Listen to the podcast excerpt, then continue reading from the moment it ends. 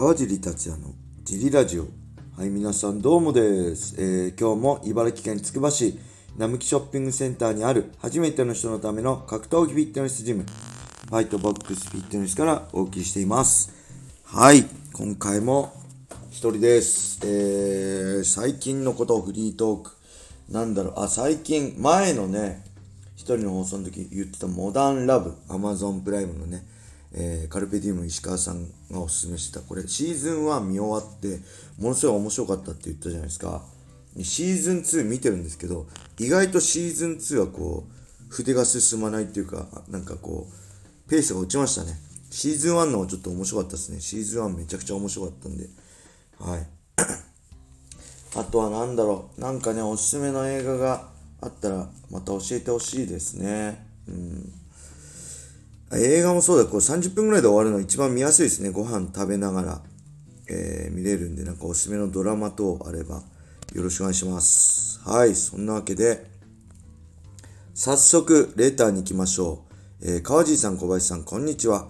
レターネーム、えー、調布から茨城へ移住しました。です。えー、今回は質問させていただきます。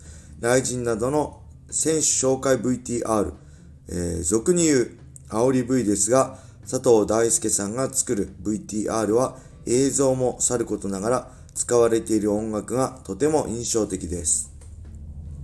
え川尻さんの煽り V ではドリーム時代、えー、辰の子山を駆け上る、駆け上がる映像にビーズ松本さんの曲である Go Future が使われていました。カルバン戦の時だったと思いますが、えー、大一番の勝負に向かう川尻選手にとても合っていました。えー、曲も好きなので、車の中でよくかけます。えー、そこで質問ですが、えー、V では選手に合わせて曲が流れてますが、選曲は佐藤さん側、選手側、どちらが多くなっているのでしょうか？はい、ありがとうございます。これはもう100%佐藤さんですよね。これ選手が選んだら、あんないい映像に音楽ができませんね、もう。僕なんか音楽全然わかんないし、選曲なんて3つぐらいしかない。の中から選ぶしかない知ってる曲って言っても。佐藤さんめちゃくちゃ音楽普段から聴いてるんじゃないですかね。もう仕事の一部だし、まあ趣味でもあるんじゃないですかね。その中からその選手のストーリーだったり、今回の戦うね、流れだったり、意味だったりに掛け合わせて曲を選んでるんじゃないですかね。曲が最初なのか、映像が最初なのか、ちょっとわかんないですけど、その辺佐藤さんに聞いてみたいですよね。うん。全部佐藤さんです。これ選手が選んだら絶対このクオリティはできません。選手は素人なんでね。うん。その曲とかね、煽り映像に関しては。で、俺カルバン戦って確かね、あれじゃなかったです。大洗の海とかで撮ってなかったでしたっけ？なんか一回佐藤さんと大洗の海って、えー、砂浜でだ、こう、なんだろう。バーってスライディングとかしたりして撮った思い出がありますね。はい。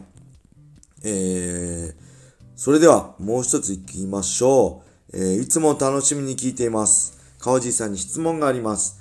トレーニング頻度、部位分けはどうしていますか？教えてください。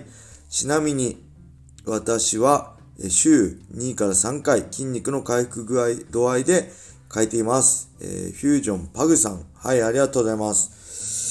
うーんとね、これまあ年齢とかね、時期によって違いますけど、えー、まあ30後半から40、まあ、ね、の試合バリバリやってた時は、えっ、ー、とね、週2ですかね。えー、と、月曜日の朝にスクワットとデッドリフトやって、えー、と、水曜日の朝にベンチプレスと、えー、背中やってましたね。うん。えー、っと、あとね、あとちょっと、火曜日にこうリハビリとして、別に筋トレっていうか、僕肩の健康課金怪我して、1年間休んでたんで、北岡線の前ね。その時のリハビリとして、えー、アップライトロー軽いのでやってます。だけど、基本的には週2回ですね。うん。週2回、えー、足と上半身をサクッと、足はね、45分ぐらい。えー、上半身は、まあ、もう30分から45分ぐらいサクッとベンチプレスを普通のスタンスでやって、あとは閉じる、ナローでやって、ですかね。うん。で、えー、背中はアップライトローでしたっけ？ケーブルのやつと T バーローで背中をやってました。肩がね、怪我してたんで、懸垂ができなかったんで、その代わりにマシン使ってやってましたね。あとは、そのアップライトロー軽いので、リハビリ的にあとあれやってました。えー、えー、っと、なんだっけ、シュラッグ。僧帽筋。これ、僕、首悪くて、首のサポートするために僧帽筋鍛えて、首をサポートするためにも、シュラックがやってましたね。あとは、やってないですね。で、若い時は、えー、筋トレは3つかな。足、あと、プッシュ、プル。押す。押すときはまあベンチ、胸と、あと上腕、三頭筋ですね。やって、えー、プルは引く、まあ、懸垂等と、えー、上腕、二頭筋、アームカールとかを軽くやってましたね。うん、で、えー、それとは別にクイックリフト、クリーンとか系をやってた。やってた。まあ週4回ぐらいやってた時もあります。ただ、まあ年とともに、まあ一番大事なのはね、ジムワーク、ジムのスパーリングで、あんま量をこなせなくなってくるんで、その辺はもう集中して週2回でした。はい。今は、まあやっても15分から30分ぐらいなんで、足はがっつり1時間ぐらい。まあウォーミングアップとクールダウン入れて1時間ぐらいとか1時間半ぐらいやりますけど、胸とか背中はサクッとやったり、時々、あれですね、アームカールとかやったりとか、三頭鍛えたりとか、えー、サイドレイズなんかやってね、三角筋鍛えたりとかね、あんま、こう、決めずにやってますね。こまめに。はい。そんな感じでしょうか。えー、それではね、もう一個いきますか。川尻さん、小林さん、こんばんは。えー、ラジオネーム、おにゃんこぽんです。本日の質問は、最近ふと感じたことです。今成選手のサインを見たのですが、なんか変でした。川尻さん、小林さんは見たことありますでしょうか？今成さんはどんな人柄なのか？気になりました。わかる範囲でお聞かせください。はい、ありがとうございます。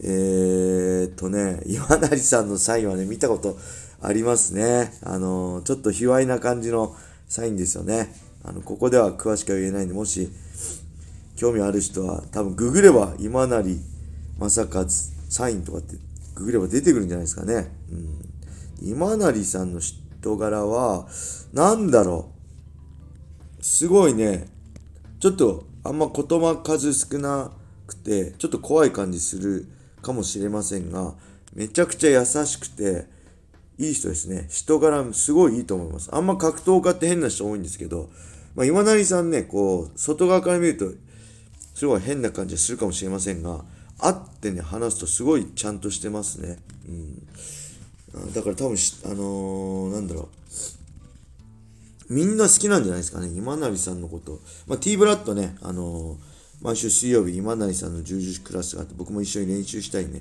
柔術クラスに出たりしたこともあって、えー、そこで話すことも多かったんですが、すごいなんだろう。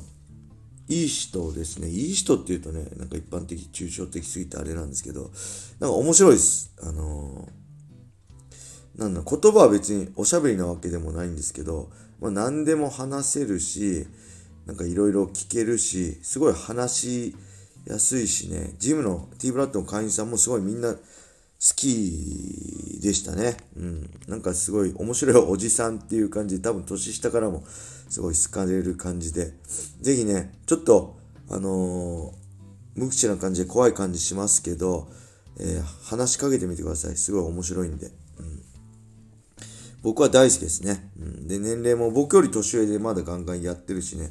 練習もなんだろう。まあ、なかなかありえないですよね。あんまり、その MMA なんだけど、MMA のっていうかもう決めに特化してるっていうね。まあ、面白いスタイルなんで、まあこれからもなんか応援したいですね。楽しみにしてます。はい。そんな感じで今日は終わりにしたいと思います。皆様、良い一日を。